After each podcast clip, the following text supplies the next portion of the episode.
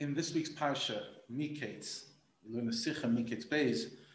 In Revi, we read about how the seven years of plenty finished and the seven years of hunger began. And there was a hunger in all the land, and in Egypt there was bread, thanks to Yosef's storage program. But Tirav Kaleret Mitzrayim and the whole land of Mitzrayim went hungry from everybody having bread to all the everyone going hungry.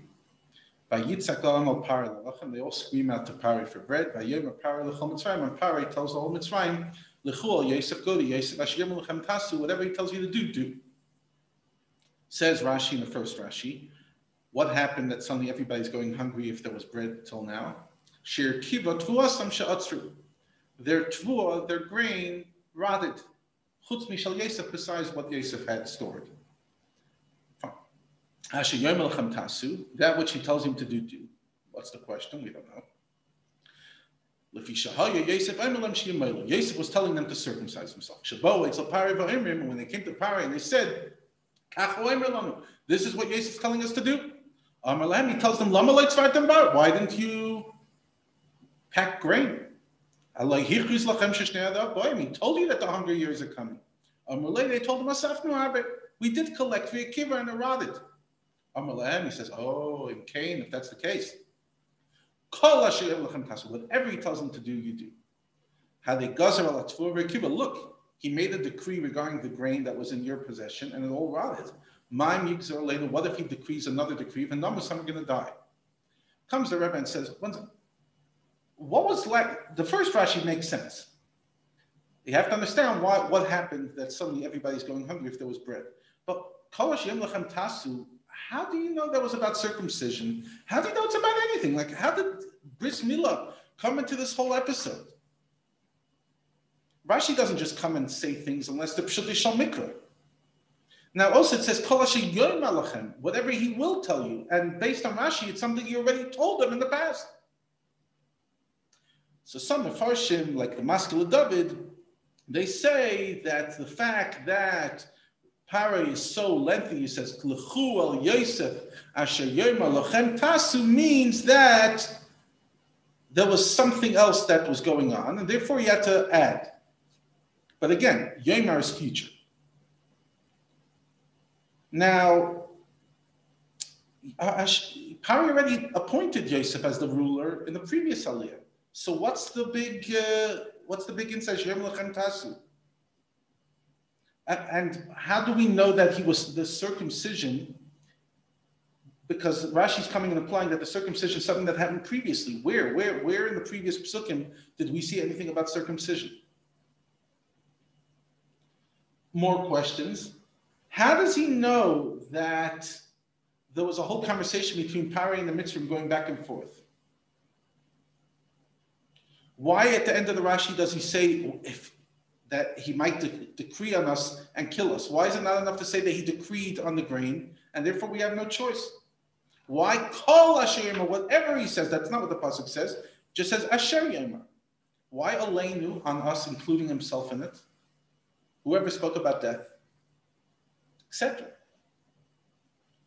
Also, why Taka did Yosef want everybody to have a bris? What's up? We actually explained in a previous sikha that the reason why Avram Avinu didn't have a bris till now is because one of the Sheva mitzvah Noach is you cannot self-mutilate. Achas dimchem, it's in the category of murder. And that includes taking out bris milah. So why, if Avram Avinu doesn't want to self-mutilate until Hashem tells him you're supposed to, because he has a chiyuv as a ben not to hurt himself, so why is Yosef imposing this on all the people?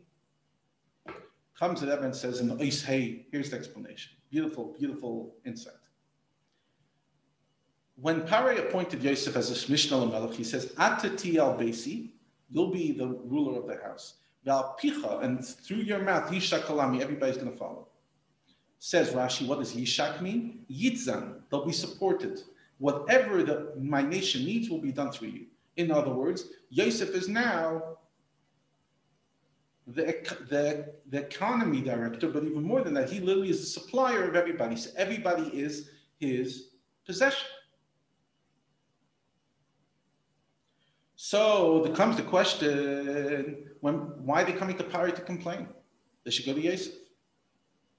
They knew that Yosef is in charge, so you must say that they did go to Yosef first, and something went off. Now you can't say that Yosef just asked him for money because he's entitled to ask him for money. So it has to be that there was something they didn't agree to. What possibly couldn't they agree to? Bris. Why? When Hashem commanded Avram Avinu to make a bris, he says, "Himol yimol yelid beischa umiknas kaspecha." Whatever you, all your possessions. In other words, whatever is in your rishus, Avram Avinu, they have a chiyuv to have a bris. So now that Yosef is shalit al kol haaretz, and he's appointed on everybody, um, without his permission, no one's even allowed to pick up their hand and foot. In other words, everybody's under his control, dominion. Ah, Svara says that they need to have a bris.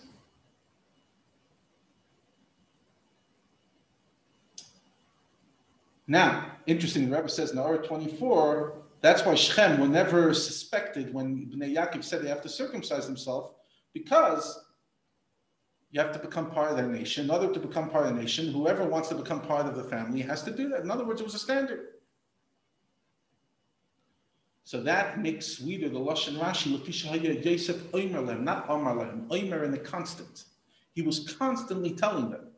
It was something that he was passionate about because now that you're that you're my own, you're my possession, you have a chiyuv to have a bris. And Yosef felt obligated to do it. And therefore, the moment Yosef had serious leverage, he uses the opportunity. Not, it's no longer like, you know, a, a request, it's a condition. So they come screaming to Pari, who's the king. Yosef's the Mishnah Melech. And Pari says, go to Yosef on whatever he tells you to do. In other words, Yosef, Pari doesn't want to mix in. Why? Why doesn't he want to mix in? Comes Rashi and it says, it has to be something supernatural happen. Otherwise, Pari feels very entitled to tell Yosef what to do. He's his boss. So it must be Yekiva Eifin of not nature. It, it, it rotted supernaturally.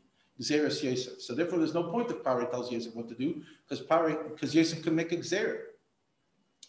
Ah, you'll sit there saying, but even if Yosef makes a Xer for a little while, it would stay fresh. So therefore, um, you know, at least get food for the temporary.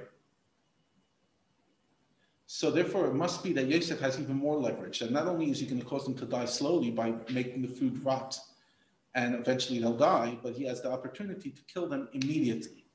He has the possible ability of Zera. Now, why would Yosef make them die? Chances are you'll make Pari die, who's enforcing him. That's why Pari says, Allah, I know, it's my problem. You're going to cause me to die. So whatever he tells you, call. Whatever he tells you, because we're now dealing with a real risk that he's going to kill me, whatever he tells you, you're going to do. No matter what, because he has so much leverage on us. In Taka, they all had a bris milah, which is one of the more unknown episodes that happens during Yosef's rulership. Comes to Rashi, uh, the Sichen says that there's something to learn in Chassidus. We know, Chassidus explains, etc., that the difference between Yosef and the Shvatim is Yosef was a Merkava that Silus, in other words, he was in the level of Atzilus, and therefore Elam Haza had no space with him. So therefore, he could be Melech Mitzrayim, the ultimate low of the low, and still be absolutely with Tveikus with Hashem.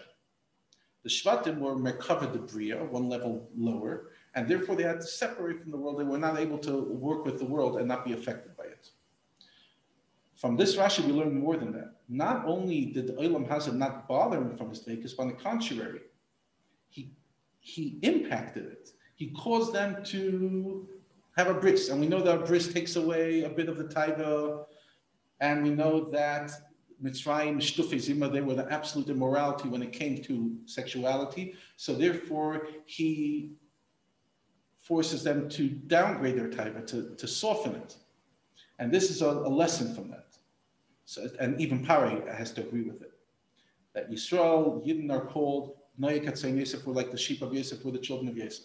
And therefore, each and every one of us has the opportunity to impact wherever we are, even when people are the absolute low. We have an opportunity to impact. And therefore, we should never be in the spot. We should never be worried or you know, overwhelmed by, by the challenges and the lowlessness of the place. We should be strong. And we have the opportunity to affect the world. on all the Yidden, and even be an Ur Lagoyim, that the Bnei Noach should keep their seven mitzvahs, that we refine the whole world and we come to Mashiach Tzidkenu, and we come to the level of Alam all the nations will transform, to all serve Hashem in the right way, just like Yosef accomplished in his time.